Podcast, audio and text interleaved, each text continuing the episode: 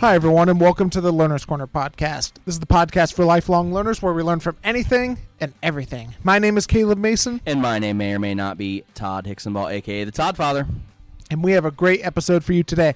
Today, we are talking with Julian Treasure. Now, Julian has uh, done a lot of TED, Talk, TED Talks, five specifically, A ridiculous amount. and they've been watched over 40 million times. That's ridiculous. I know. If anybody of you know what TED Talks are, that is a huge deal. Which, if you don't, Google it. Google it. Uh, his most recent one is How to Speak So That People Want to Listen. He's also uh, written a book as well called How to Be Heard. Which you should get it. And he's just a master in communication, and that's what we're going to talk with him about today. This is a super exciting interview because for Caleb and I, we do a lot of communicating in what we do. Um, and it's great to, to be able to just talk to somebody like him who, I mean, literally the guy studies communication. He studies, And specifically listening. he studies listening a lot and sound. yeah, and how that plays into communication, which is just huge. However, before we get to that interview, Uh oh. we have our Learner's Corner recommended resource. Who do you think has week. it this week, guys? I don't know. We'll have to see. Are you ready for it? Three, two, one. All right, it's Caleb. Caleb, what is your resource of the week? My resource is a book, and it is from Lisa Gungor. Some of you may be familiar with the band Oh, yeah, you were telling me about Gungor. A lot of great music that they put out. I enjoy it a ton. Good stuff. Um, but she recently released a book called "The Most Beautiful Thing I've Seen." Uh oh. and it is about her journey of going through faith, of wrestling with doubts and vulnerability and honesty and all of this stuff. And it is just such a great, um, just a great story. And I love reading people's kind of biographies and just what they've gone through. And so I highly recommend that book And listen to their music too, by the way. and listen to their music. That's phenomenal stuff. So, as we mentioned earlier, today we were talking with Julian Treasure, and we are going to jump into our conversation with him right now. Well, Julian, we're so excited to have you on the Learner's Corner podcast today. Well, thank you for having me. You know, you recently um, released a book called How to Be Heard, and we really want to talk with you about that and some of your experience with giving talks and specifically listening as well. And so, just as we get started, we want to ask you, you know, what are what are some of the things that people tend to do that keep them from fully listening and engaging? I think one of the biggest ones is that we have really come to ignore sound a lot. Uh, we suppress our consciousness of what we hear. Not surprising because a lot of it's not very pleasant. Road noise, uh, construction noise. We're surrounded by a lot of undesigned, unpleasant sound in a lot of our lives, certainly those of us who live in cities. Uh, and so it becomes habitual to suppress our consciousness of sound. Not surprising, most of it's not very nice. And there are lots of other things as well. I mean, we, we've invented ways of recording things, first by writing them down, then by recording audio, and then video. So we can capture a lot of stuff now. And the premium on really careful listening uh, has pretty much disappeared. Once upon a time, you sat at the feet of your guru, and if you missed it, you missed it. Well, that's not the case any longer. And then the pace of life has got faster. So we're pretty impatient now. You know, we're in this kind of fast cut, multi input world where it's boring if you listen to somebody speak for a long time. The art of oratory has all but died out in politics. You know, we're into diplomacy by 140 characters, or maybe 280 now if we're lucky. And uh, we're into sound bites, um, you know, attack journalism uh, where politicians have to get their whole little message out in 20 seconds because they know they're going to get interrupted. Uh, so the, the art of discourse, the art of civilized conversation has been lost to a to a very large degree. Technology plays a big role in that. You know, think about the the communication channels that we've invented over the last 40 years, and they're pretty much all for the eyes and for the fingers. Email, text, instant messaging, all sorts of platforms like that. There's not a great deal of sound going on in those particular channels. And uh, the research, interestingly, shows that people of different age groups tend to congregate in different places. So the old generation gap you ha- used to have, where people kind of spoke different languages is even worse now because you've got people who are occupying different communication channels and speaking different languages, and that makes life even more difficult. So all of these things combine uh, to produce an effect that I call um, we are losing our listening. And I think that's a, a major issue in the modern world. And you can see it acting out all the time in politics, in polarization. I think never has the world needed listening quite so badly. Politicians go off for talks all the time. I really think they should go off and have listens instead. That's awesome. Julian, one of the things that I hear people say is, yeah, you may have heard me, but you didn't listen to me. Can you talk to us really quick and just kind of define what's the difference between listening and, and hearing? They're very different things. You hear everything. Your ears are working 24 hours a day, even when you sleep. They're working. You know, if there's a sudden noise in your house while you sleep, you will wake up because your ears don't switch off. Uh, hearing is a it's a physical sense. Sound waves actually come inside your head and resonate your tiny little eardrum, which is an amazing device. It decodes all of the richness of sound around us in a huge, in a you know a tiny little space, a couple of a few millimeters across. Uh, that then activates fluid in your inner ear, which moves little hair cells up and down, and each one decodes a different frequency. So that then fires off nerve cells, and you get a an electrical stimulus that goes into your brain. And now the thinking is that stimulus is decoded at lots of different places in a kind of um, almost holographic way. Hearing isn't centered in one place, it's decoded in many places, starting with your what is often called your limbic system, the, the lizard brain, the very basic brain, which looks after your survival. That's why a sudden noise will make you jump. It'll change your heartbeat. Uh, you'll you'll you'll have uh, hormones will enter your blood, um, you know, noradrenaline and cortisol and so forth. Um, those kind of chemicals will be in flowing through you to get you ready to fight or flee. Uh, then immediately after that, the sound will go up into the cortex and be uh, available for decoding. Uh, that's hearing. The listening part is a question of what we pay attention to. So it's a selection, and then what we make that mean. So it's those two critical elements. Listening is very much a skill. It's a skill you can be good at or bad at. It's a skill you can develop with practice and training. It's an extremely important skill in terms of being effective and happy and well in your life. Uh, and yet it's one that we ignore almost entirely. I mean, we don't teach listening at school, do we? We don't teach speaking either, really. We teach reading and writing. We test them. It's a scandal if a child leaves school unable to read or write. Uh, but we hardly teach speaking and we do not teach listening at all. So there are millions of children leaving school every year unable to speak effectively or to listen consciously and well, which I think is a major tragedy. So they're very different things, hearing and listening. Why, why sure, do you think, why do you think we tend to, you know, ignore the listening part and we focus more on the giving answers part or talking? Well, uh, as I sorry, I will do that one again. I have a still have a cough, so you'll have to cut out some coughs. I expect. Um, Fine. We we have a tendency to prefer sending to receiving. I think culturally, certainly in the West, uh, there is that tendency. It's uh, an emphasis on the extrovert, on the uh, the, the, dominant. Uh, you know, in order to be successful, you've got to be a bit loud, a bit brash, a bit out there. Uh, whereas, as Susan Cain said in her memorable, uh, memorable TED talk, you know, introverts, people who like to listen and think, um, are often undervalued. So there's a societal thing going on there. And again, you can see technology playing out in that. You know, things like Twitter, Facebook, and so forth. That's what I call personal broadcasting. You know, I'm tweeting, I'm on a train. Who cares? You know, but I'm doing that. I've got this fantasy that there are millions of people out there hanging on my every word. Well, that's all sending. There's no listening in that kind of personal broadcasting. And we are seduced into that kind of slightly grandiose opinion of our own uh, importance, which is all about me sending to the world, not so much about me listening to other people.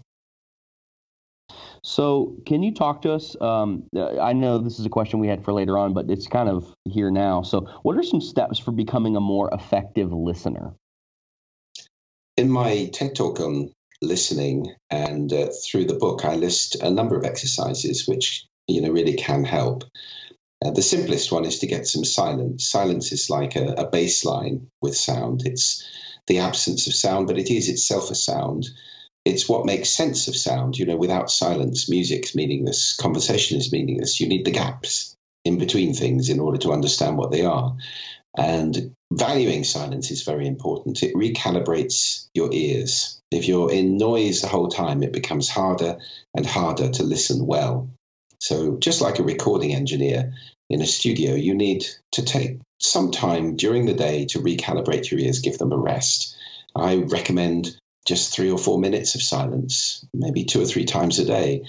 Uh, if you can't get absolute silence, which is quite hard in many people's lives, then relative silence, just peace and quiet will be good, or nature sound. Anything that really gives you some time off the rest of the intense sound that you're listening to. So that's a good exercise. There's another one I call the mixer. And the mixer is uh, when you're in any place with multiple sounds around you, it's decoding those, imagining you're at a mixing desk and each sound is on a separate channel. So it's not just a big mush of sound, it's a complex, multi layered, multi track soundscape. And if you start decoding those tracks, you know, where's that sound coming from? How many people can I hear talking? Uh, where are those birds that I'm listening to? Then your listening becomes more acute. You become more conscious all the time of what's going on around you. And that can then lead into another exercise that I call savoring, uh, which is really paying attention to the sound. It's, it's a conscious connection with sound around us. Some of the sounds around us, even in our home, are often counterproductive buzzes, hums, that irritating noise that you've never done anything about for 10 years. Uh, you know, the, the fridge buzzing in the kitchen that really irritates you. And you don't even know because it's been there for so long, you've got into the habit of suppressing it to the point where you don't even hear it anymore. So, listening to sounds like that can help to make you healthier. And then finding sounds that are actually attractive and interesting. I use an example of a kettle in my TED talk, and it's a you know it's a great sound to listen to. It's very rich and interesting. It has an arc. It tells a story. There are many sounds like that around us which are worth paying attention to and which we generally ignore. So that's savoring. Just as with food, you know, you, you test and taste things and you know what you like and you know what you don't. You don't ram stuff in your mouth willy nilly and ignore it. Uh, well, unfortunately, that's exactly what we do with our ears most of the time.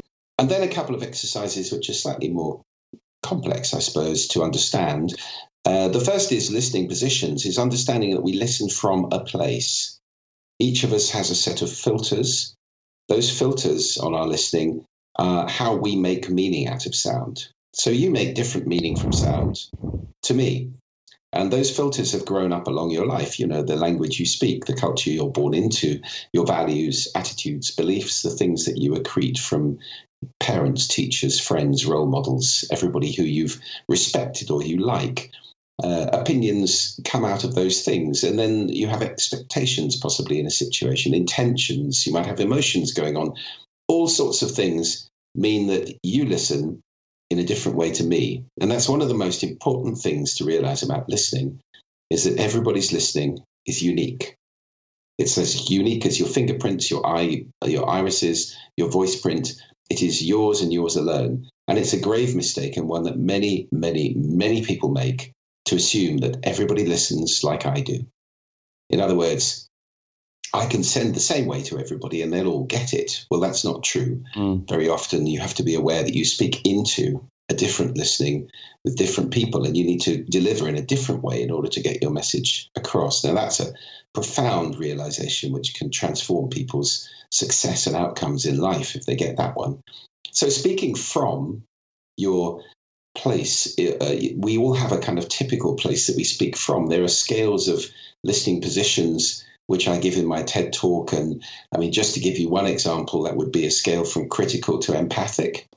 Critical is pretty much how most people are listening to this right now. Oh, I didn't know that. Where did he get that from? You know, there's a little voice in our head going all the time, which is like a little editor, um, which is talking. The, the voice that just said, "What voice is he talking about?" That voice is it's there all the time, and that that puts us in this critical listening position, which is very effective in business and in many aspects of life, actually, being discerning and judge, judging things. Nevertheless, it's not so great if somebody comes to you and they've got you know a heart problem they want time off for bereavement or you know they're just being upset by something. You don't want to be marking them out of 10 in how well they're doing this. You want to be going onto their island feeling their feelings and leaving them feeling not just heard but understood. And that's two out of the three things that it said we want in relationships to be heard to be understood and to be valued. And real listening empathic listening uh, can deliver two of those at once. So that's very powerful. Uh, there are other listening positions we can adopt, such as active listening, which is a technique used in therapeutic professions. It involves reflecting back exactly what somebody just said. What I heard you say is dot, dot, dot. And then you say exactly what they said without coloring it or reinterpreting it or whatever. That leaves the other person feeling heard. And it's very important sometimes for people to feel heard, particularly if they're feeling damaged. So there are many different listening positions. The important thing is to understand that that is true and that we can move from one to another. We don't have to sit in the little bunker we've been in all these years listening from this one place in this one way, almost like listening through a little slit in the concrete in the front of us. You know, we can there's a back door and it's open. We can walk out, move around, listen from different places, and and experience the world in extremely different ways. And uh, then one final technique I would suggest. It's one for conversation. Is a little acronym I created called RASA, which is the Sanskrit word for juice, and it stands for Receive, Appreciate, Summarize, Ask. Now, the receive means paying attention. There's a great quote from the author Scott Peck who said, It is impossible to truly listen to someone and do anything else at the same time. And I absolutely agree with that. Now, I wonder when the last time anyone listening to this actually gave somebody their 100% complete attention is. You know, we tend not to do that. We're very good at partial listening. I am listening. No, you're cooking. You're sending a text. You're, uh, you know, fiddling with the stereo. You're thinking about lunch, whatever it might be, we tend to partially listen to people. And it's an amazing gift to give somebody, to give them complete attention. So receive is point at the person, you know, face them, look at them. Eye contact is very important. Uh, lean towards them slightly, maybe if you're sitting down, and give them the impression that you're actually giving them the full of your attention, all of it. The A uh, in Rasa is appreciate which means those little noises that oil conversation, you know, mm, oh, really, that kind of thing, or nodding, or body language that's giving the impression that you're with them and helping them and encouraging them. Uh, the S is summarize, it's the word so. So, what we've agreed is this, now we can move on to that. If you don't have a so person in a meeting, it can be a very, very long meeting. And I think the phrase is meetings are places where you take minutes and waste hours. Um, then we've got the A uh, ask, of course, asking questions throughout and asking questions at the end. So those are five practices which I really, really recommend to anybody listening to this. They can really help to develop listening and to stop that slippery slope that we're all on of listening less and less and being more, more and more concerned with our own sending and with our eyes and our fingers than what's going into our ears. Julian, I want to hit back on something that you talked about a little bit earlier. You talked about, you know, you know, active and passive listening. You've talked about um, critical and empathetic listening. I was just wondering, you know, how do you determine what style of listening that you need in the moment? Well, that's all about speaking into a listening. And as you develop that practice, as one develops it, it becomes a habit. So, excuse me.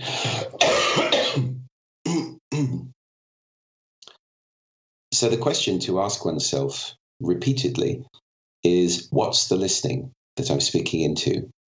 What's the listening? And as you develop the skill of listening to the listening, just by asking that question, it will come intuitively. And uh, it, I don't know how it works. I can't train people on that. I believe it's a combination of tiny visual signals, body language, possibly pheromones. Who knows what it is? It's all sorts of different things. Uh, but I can tell you that after years of doing this, I can walk on a stage and I have an absolutely clear understanding of the listening I'm speaking into, a compound listening of, you know, 100 or 1,000 or 2,000 people. And the same with individuals. What's the listening? So if you're listening to the listening, that allows you then to develop your style and to decide on your listening position and on indeed your speaking position too. How fast or slow or how informal or formal or uh, what kind of inflection or intonation you should use, what kind of language to use. All of those are important things in speaking into the listening. And as you're listening to the other person, you can decide on your listening position at the same time. Now, what's the best place for me to listen from? And there are as many listening positions to listen from as you want to invent. I mean, I, I've given a couple of examples. There are an infinite number of listening positions.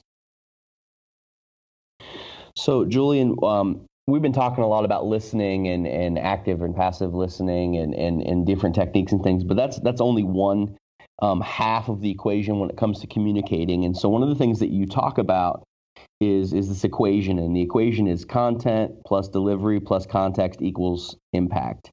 Um, can you talk to us a little bit about that? Sure, yes. The experts are always divided on what's more important. Is it great content or is it great delivery? And the answer, of course, is it's both. Uh, it's, you know, if you had to choose one, I would certainly err on the side of content. As uh, I interviewed Chris Anderson, the curator of TED, who's seen more talks than most people have in their lifetimes.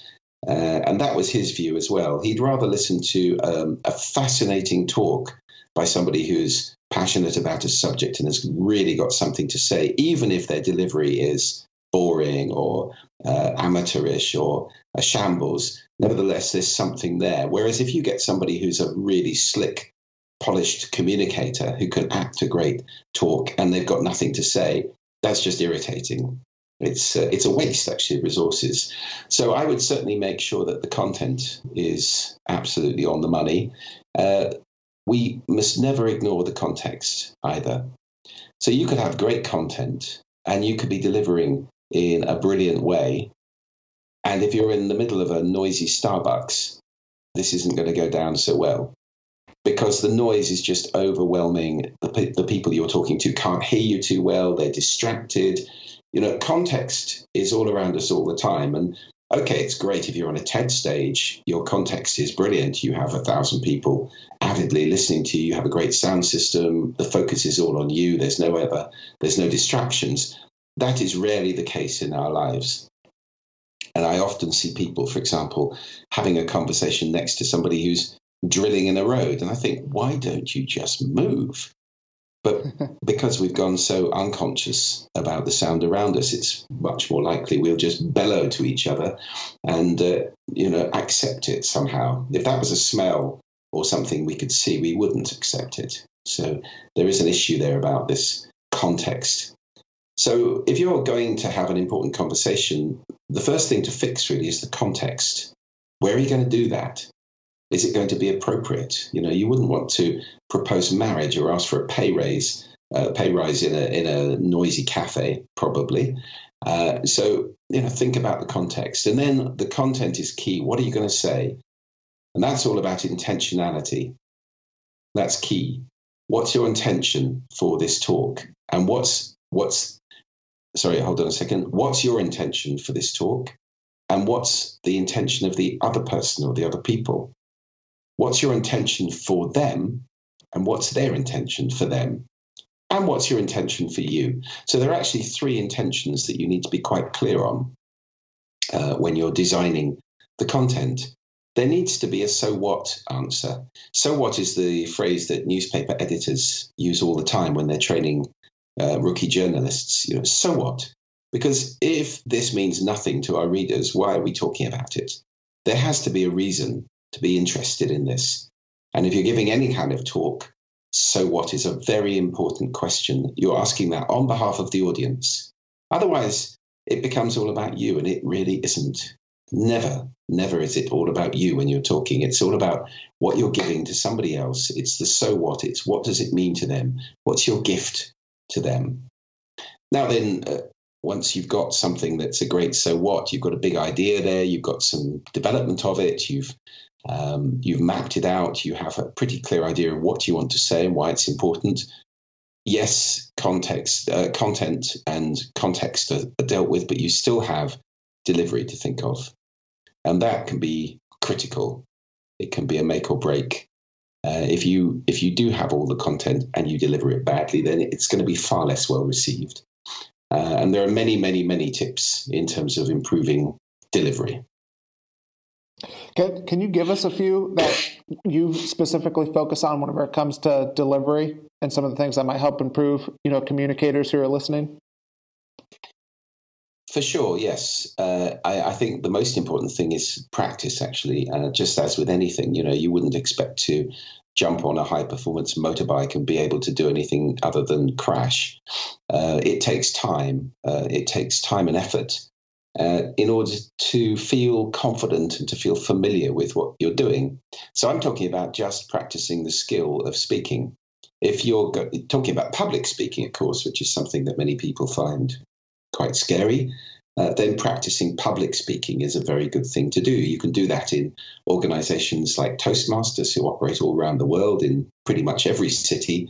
Uh, there'll be Toastmasters chapters where you can go along and just practice the skill of speaking and get, and somebody will coach you and give you tips. Um, now, I, I do think Toastmasters tend to focus a little too much on the uh, the delivery side, the, the performance of a talk. Nevertheless, it's very good to practice, practice, practice. Uh, you can form a group of buddies, you know, three or four people who are interested in speaking. Uh, you can get together and coach each other. Uh, get some aids. Record yourself. Many people really don't know what their voice sounds like because we hear our voice through bone conduction in our skull largely. And uh, when you hear it recorded, you go, that's not me. Well, I'm afraid, yes, that is you. And that's how other people hear it without the bone conduction. So it's worth then listening to that and thinking about it. Uh, you've got, uh, of course, as well as uh, recording audio, you can be recording video. So setting up a video camera and speaking into it is a brilliant way of spotting all sorts of little. Maybe you've got a verbal tic, or maybe you've got a physical tic, something you keep doing repetitively that's irritating for people all of those things are extremely important. And we haven't come yet to some of the most important stuff, which is about the voice. Uh, I'll come back to that in a moment um, because we're we're kind of talking about the run up to giving a talk, I guess. Practice, practice, practice, and then once you know what it is you want to say, you've got a talk to give. Then it's into rehearse, rehearse, rehearse. That's a different skill that's rehearsing so that it's in your muscle memory so that you're not going to forget what comes next. You've got the right aids, you know you're going to use slides or cards or just your memory if you're very, very brave. Uh, and you know it's going to flow. You're not going to get lost. You've got nothing to fear, and you can actually go out there and have fun with it and jazz it uh, because you know the content so well. You practice gestures full range you know not little don't sit in a corner mumbling with tiny gestures. Go and do it in your sitting room your living room uh, to a sofa which is pretending to be an audience absolutely full scale all the time and then your muscles will remember it. So once you've practiced the skill once you've rehearsed the talk uh, then my next tip is to prepare and that means getting to the venue early understanding the venue as best you can I always look up uh, if I'm doing a talk somewhere in the world. I'll, I'll look at it on Google first. I'll understand the room. I get there the day before. I speak to the AV crew, get on very well with them. They're extremely important people, um, and uh, rehearse it. You know, check all the tech, make sure everything's working, so that there's no danger of things going wrong and letting you down, uh, and you know, getting destroyed by technology not working. Um, so prep is very, very important as well. And there, and having backup too. I mean, if you're the person who can uh, do something when the lights go out in the venue, you'll be remembered forever. I mean, I've been to a couple of TEDs where that happened. I remember um, there was a BBC thing in Monterey many years ago, and uh, it all broke, and they couldn't do the interview, and everybody was sitting there, and then I was feeling really irritated because a guy two seats from me stood up and started shouting. And I thought, what? That, that's out of order until I realized it was Robin Williams. And he came down to the front and did 10 minutes of absolutely brilliant improv stand up comedy. Uh, well, I've never forgotten that. that was an amazing experience. And uh, so, if you can be the person who's got something up their sleeve when things go wrong, it's always a very wise thing to have. Um, so, those are some uh, tips. I mean, I think maybe we can come back later to what happens when you're actually on stage uh, and also talk about the voice, which is a very interesting topic. Yeah. Um, I guess kind of the next thing we want to ask you about is, you know, in their book, you talk a little bit about, you know, I think learning styles and how it's important that we speak to different types of learning styles. And so, can you just give us some examples of maybe some things that you might include in a talk to incorporate different, like people's different learning styles? Yes, I mean, there are lots of models for this, lots of ways in which we characterize uh, people's attention and their preferences for taking in information. Some people like detail, other people like big picture. Um, so there are there are models like 4MAT, which does why, what, how, what if, and you you know the the why is a big thing for some people. So you have to explain why is this important? Why do you want to listen to this? And then once that is understood, what is it we're going to do? Okay, then how are we going to do it? And what would the world be like if we did it and we succeeded? Now, those are different takes on the same subject, and they're different takes which will affect different people. So, you know, you'll have people who are more technical, who like the process, you know, the people who read an instruction manual before they touch a, a device, uh, which is not me, incidentally. But I know people who do that, uh, and they prefer to know that's the how.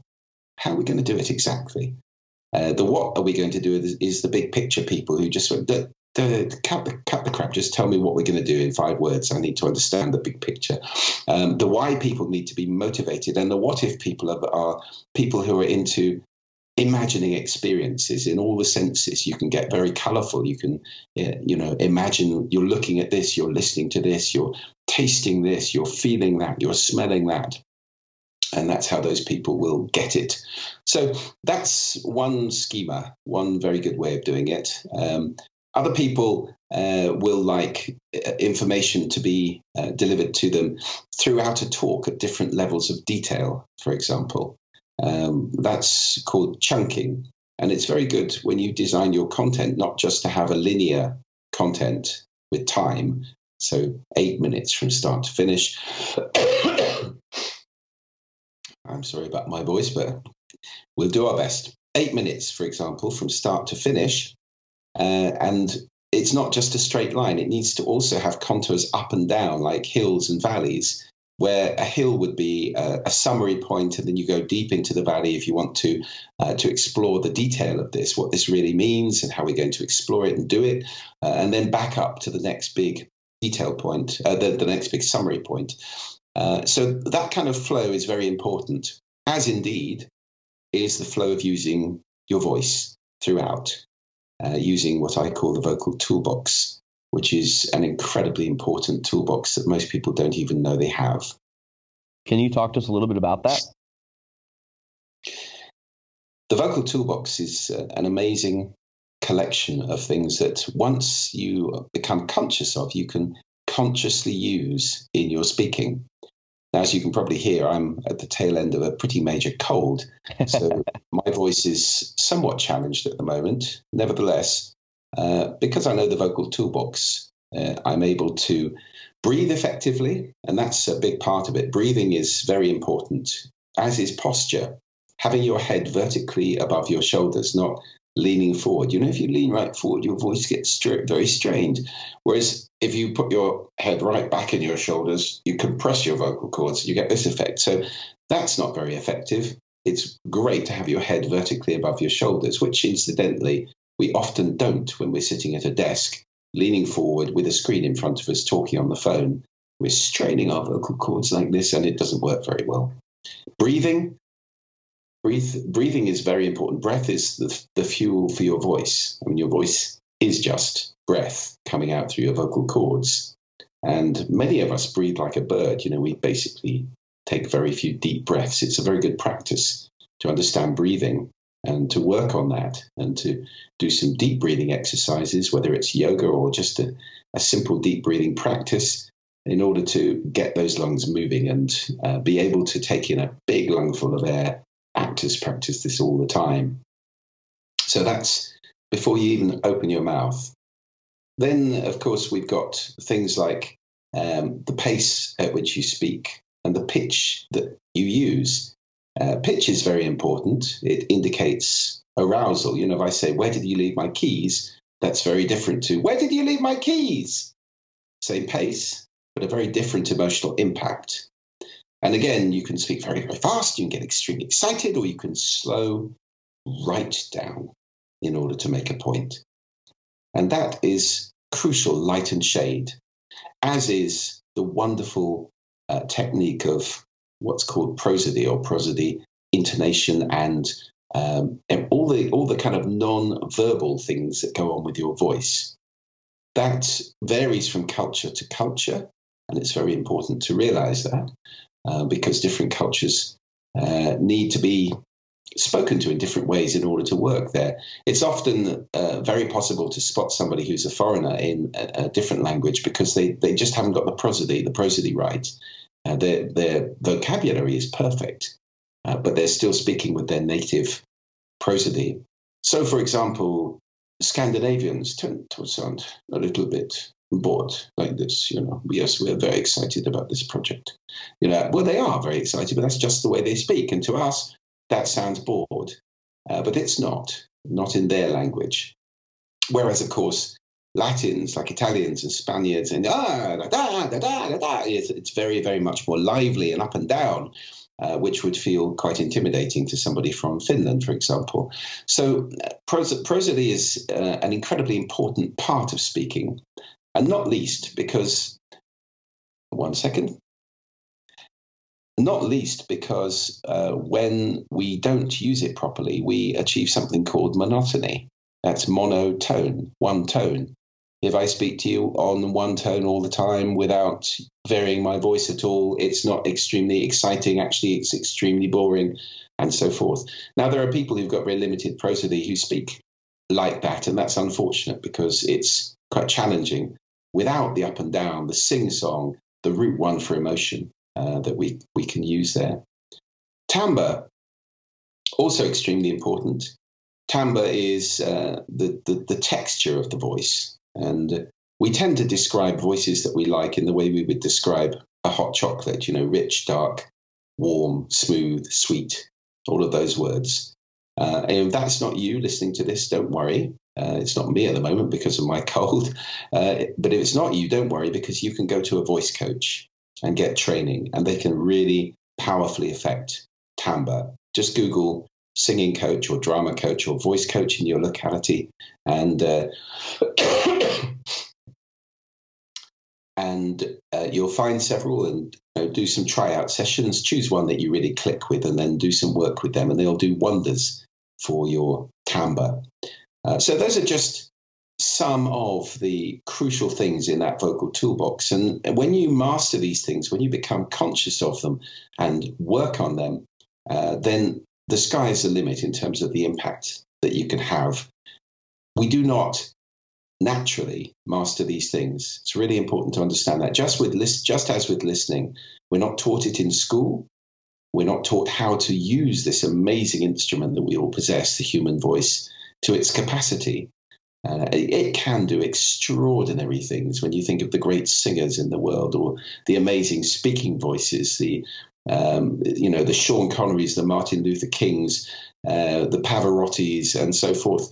It is incredible what the human voice can achieve. Many of us can achieve far more than we ever do. And it just takes a little bit of work and dedication and becoming conscious that here you've got an incredible instrument that you can tune and train. Julian, you've given us some, you know, some vocal tips and how we can improve that. Can you talk to us or give us some tips on like on stage performance and things that we need to consider? Absolutely. Uh, I tend to use slides. I think it's quite important to have some sort of aid when you're on stage. Although those of you listening to this, you've got a phenomenal memory. Good luck to you if you can use a memory palace or a memory house uh, or some sort of memory system to make sure that you remember the whole flow of your talk. That's um, that's very impressive. And some of the best talk, TED talks I've ever seen have been delivered like that. I think of Alain de Botton's famous uh, first talk, which was brilliant, and he, he, used no aids at all. It was completely from his head. Uh, me, I use slides. That's my preference. I use Keynote, and uh, I've got good at that.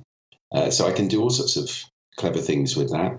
And I have a presenter view in front of me on my on my Mac, so I know what's coming next. So I don't get lost. I know uh, the next slide, and I know where I've been, and I know how much time I've taken as well.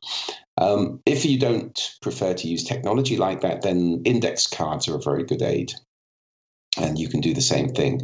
So as you walk on, uh, I've got a little acronym which is always useful to remember. It's BESS, B E S B E S. And what it stands for is the B is breathe. So as you stride to the center of the stage, you take a big, big in breath. Now that's really useful for those of you who get nervous speaking. You know, your your voice tends to go a little bit like this when you're nervous. Well, a big deep breath is the best antidote to nerves. Uh, we tend not to breathe when we're nervous. So that's very important. The E is expand. By that I mean expand your awareness to the whole room. And you can practice this. It's basically going into peripheral vision. You can practice this by holding your hands up uh, at the side of your head with the fingers vertical and just wiggle your fingers I'm doing it with one hand now. I'm using the other one to hold a microphone. But uh, just wiggle your fingers and move the hand back until you can't see them anymore. And then just move it forward until you're just conscious of the fingers on both sides. Now you're in full peripheral vision, not foveal vision. You're not co- concentrating, focusing on one point. You're seeing everything. And that's a brilliant way to be as you walk on stage. I'm not a great fan of the uh, the practice some people propose, which is having a conversation with one person at a time. That's quite intimidating for them. I scan the whole room. I do move my attention around, but I'm always in that peripheral vision. So I've expanded my awareness, and that means I can see the whole room all the time. Okay, so that's the E of BESS. The S, the first S is stance. Sorry, the first S is stance. And that means standing in a confident way, feet roughly shoulder width apart, feet facing, pointing verti- uh, straight forwards, not, not angled out or in. Uh, for females, probably feet slightly narrower than that. And then everything stacked above vertically, you know, the knees, the hips, the shoulders, the throat, everything vertically above. Imagine there's a string in the top of your head and you're dangling from that string. That gets your shoulders back and down. It puts you in a good posture. Hands loose and relaxed by your sides. That is your neutral speaking position.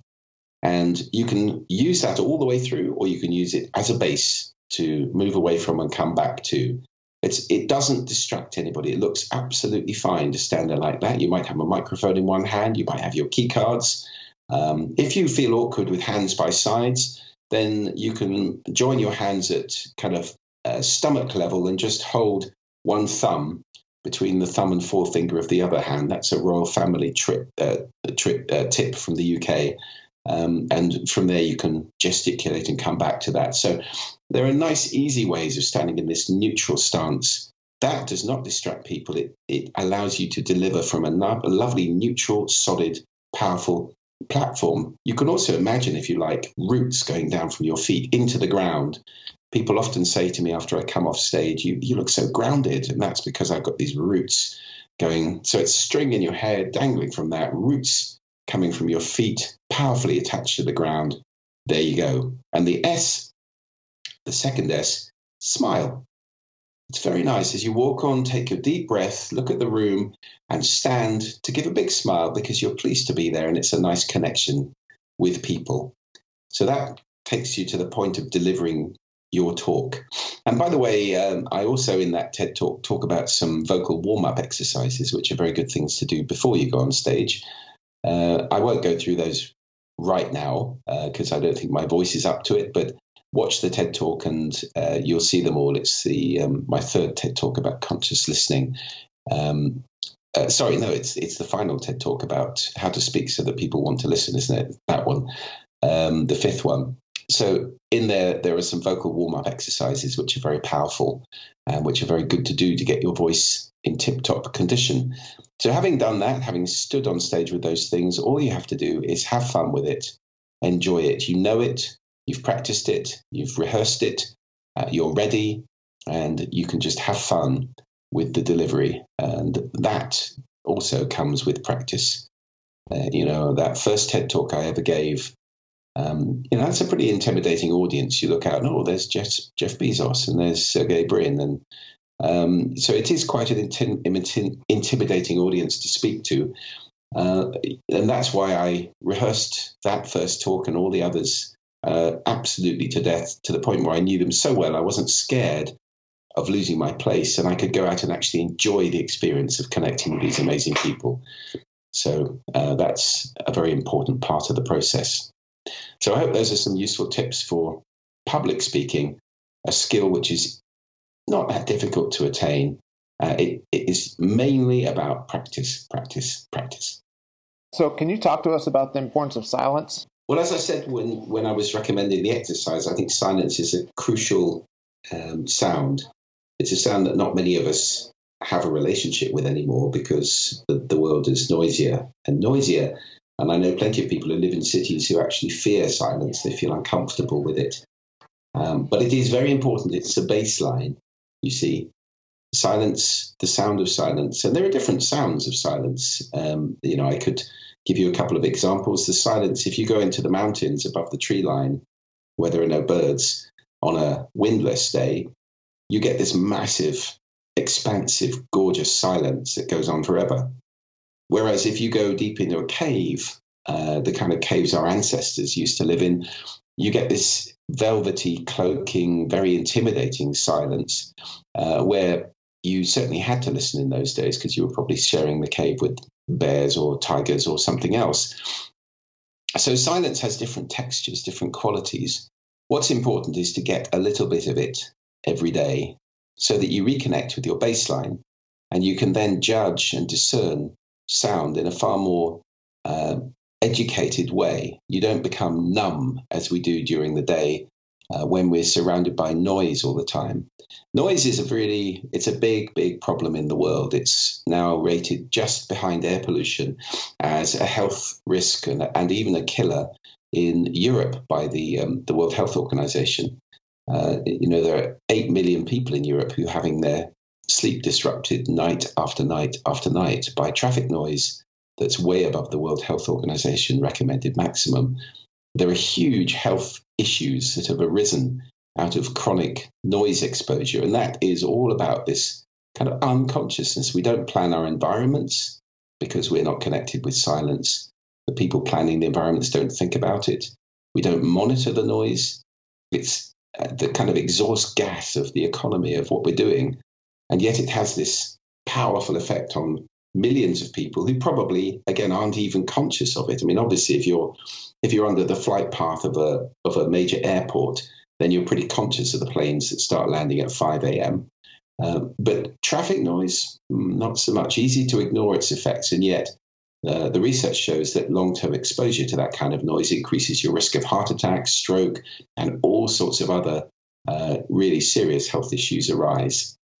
So, I do suggest it's a very good idea to connect with silence a couple of times a day, uh, which allows you then to listen with fresh ears and perhaps will reveal to you that you're surrounded by some noises that are not do you, doing you any favors. I'm curious too about silence in giving talks. I know that there's this power whenever it comes to pauses and things like that. Do you have any tips for us on that? I do, which is befriend it. I use it a great deal.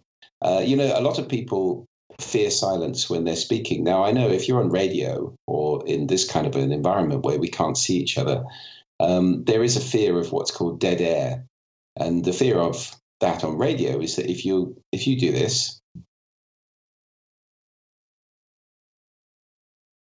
people start thinking something's gone wrong, and they change the channel. So that's the terror in radio of dead air.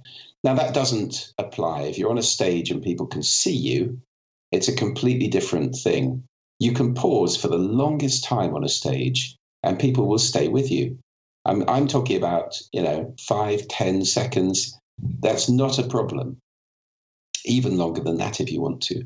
Plus, of course, slowing down and giving your words weight. Well, that can be done with small pauses which again are silence. And it's very important to use it in that way, to leaven your speaking with silence. It increases the power of the words. And the worst possible thing to do is to go on stage and gabble. You know, we do not have to fill silence with ums and ers and gabbling. It's actually counterproductive to do that. Even when the talk is very short, you know, my first TED talk was, I think, six minutes long, and I had to describe the effects of sound in six minutes. Uh, that's not a long wow. time. Uh, but I did not gabble. What I did was to distill it right down so that I could focus on what I was trying to say. Uh, I spoke you know, quickly, but without gabbling in that one. So uh, it is really important to be a friend of silence. Use it on stage. Uh, you know, as you come on and do the BESS, uh, as you do your smile and uh, you expand your awareness and you connect with the audience, you can take a moment. And the other important time to do it is at the end, actually, uh, which is you being silent, the audience not, as they're applauding you. I know so many people who, the moment they finish their talk, thank you very much, and off they go because you know many of us have issues about receiving appreciation like that. It's very important to be quiet, smile, nod, you know, take the affirmation and then move off. I'm not talking about being a prima donna and sort of demanding more, but I'm talking about you know, having, a, having a sensible relationship where you would actually say to people, thank you for the thanks. I appreciate that. Sure. Well, hey, Julian, as we're starting to wrap up, what are one or two things um, that you may have, have learned recently or have been experimenting with recently? And it could be with communication or with listening. I think there's a very powerful technique in relationship, which is listening as if for the first time. It's a challenge to do it. We get into the rut of listening where we go, oh, they, there they go again. That's them um, we think we know somebody, and and everything becomes predictable. It's a really interesting challenge to listen as if for the first time and let somebody surprise you again. That's a great one to use with friends, uh, with you know life partners, uh, with parents, and so forth. Um, another interesting one that uh, I do recommend is listening for. So I talked about listening from a place. It's also possible to listen for. Uh, we do it unconsciously a lot of the time. It's very powerful if you make that conscious. So you go into a conversation, you say, I'm going to be listening for something to learn here. I'm going to be listening uh, for something I can be really curious about. I'm going to be listening for something that will surprise me. And it's amazing how, if we don't do that, our filters just knock out stuff that we're not expecting.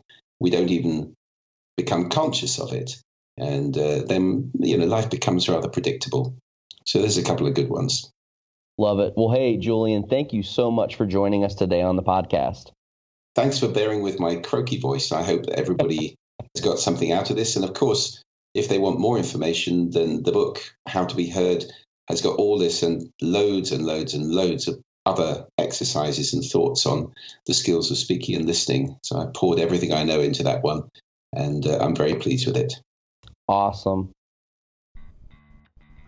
Okay, Todd, fascinating conversation that we just wrapped up with Julian. I know that we had a lot of takeaways from it and some really practical stuff. What's something that um, really stood out to you? For one, um, what's so impressive to me, just listening to him talk, is how much is really involved in communication. Um, most people don't think of sound; they don't think of, of listening and hearing. how you look. Yeah, as a yes, that too, as a piece of communication and and how that can be used. So that was a huge takeaway for me. I think the big one, you're right, was the appearance thing. Um, I guess that, I mean, that's important, right? Like you're not gonna want to go out looking like a bum, but at the same time, I didn't realize, I guess, all the ways that's important. But the, again, the biggest thing for me was really understanding the listening and hearing aspect of that, um, and how and and actually I picked up some ways as to how I can use that to be able um, to communicate more effectively. Yeah. And so, if you enjoyed this episode, the best way to make sure that you don't miss our next episode is by subscribing to this podcast on whatever podcast player you use. Next week, we are talking with Jonathan Merritt. Uh-oh. He's a journalist. He, he's written a ton of books before and a lot of think pieces specifically for the Atlantic. And we're talking with him about his book, Learning to Speak God from Scratch. It's an awesome book, one of my favorite books that I've read We keep all having this these year. people come on from the Atlantic. We gotta get Ta-Nehisi Coates. If anybody can help us with that, let us know. So, if let us know, leave a rating, write a review of the podcast on iTunes, whatever uh, podcast player you use. Let us know how we can continue to improve what you like about the show, topics that you would like to see us cover as well. It's the best way for us to continue to learn and grow and continue to make a better podcast Somebody for you guys hook us well. up with Carey Nieuwhof. Thanks so much for listening to today's episode. My name is Caleb Mason, And my name is Todd Ixenball. and until next time, keep learning and keep growing. Deuces, y'all.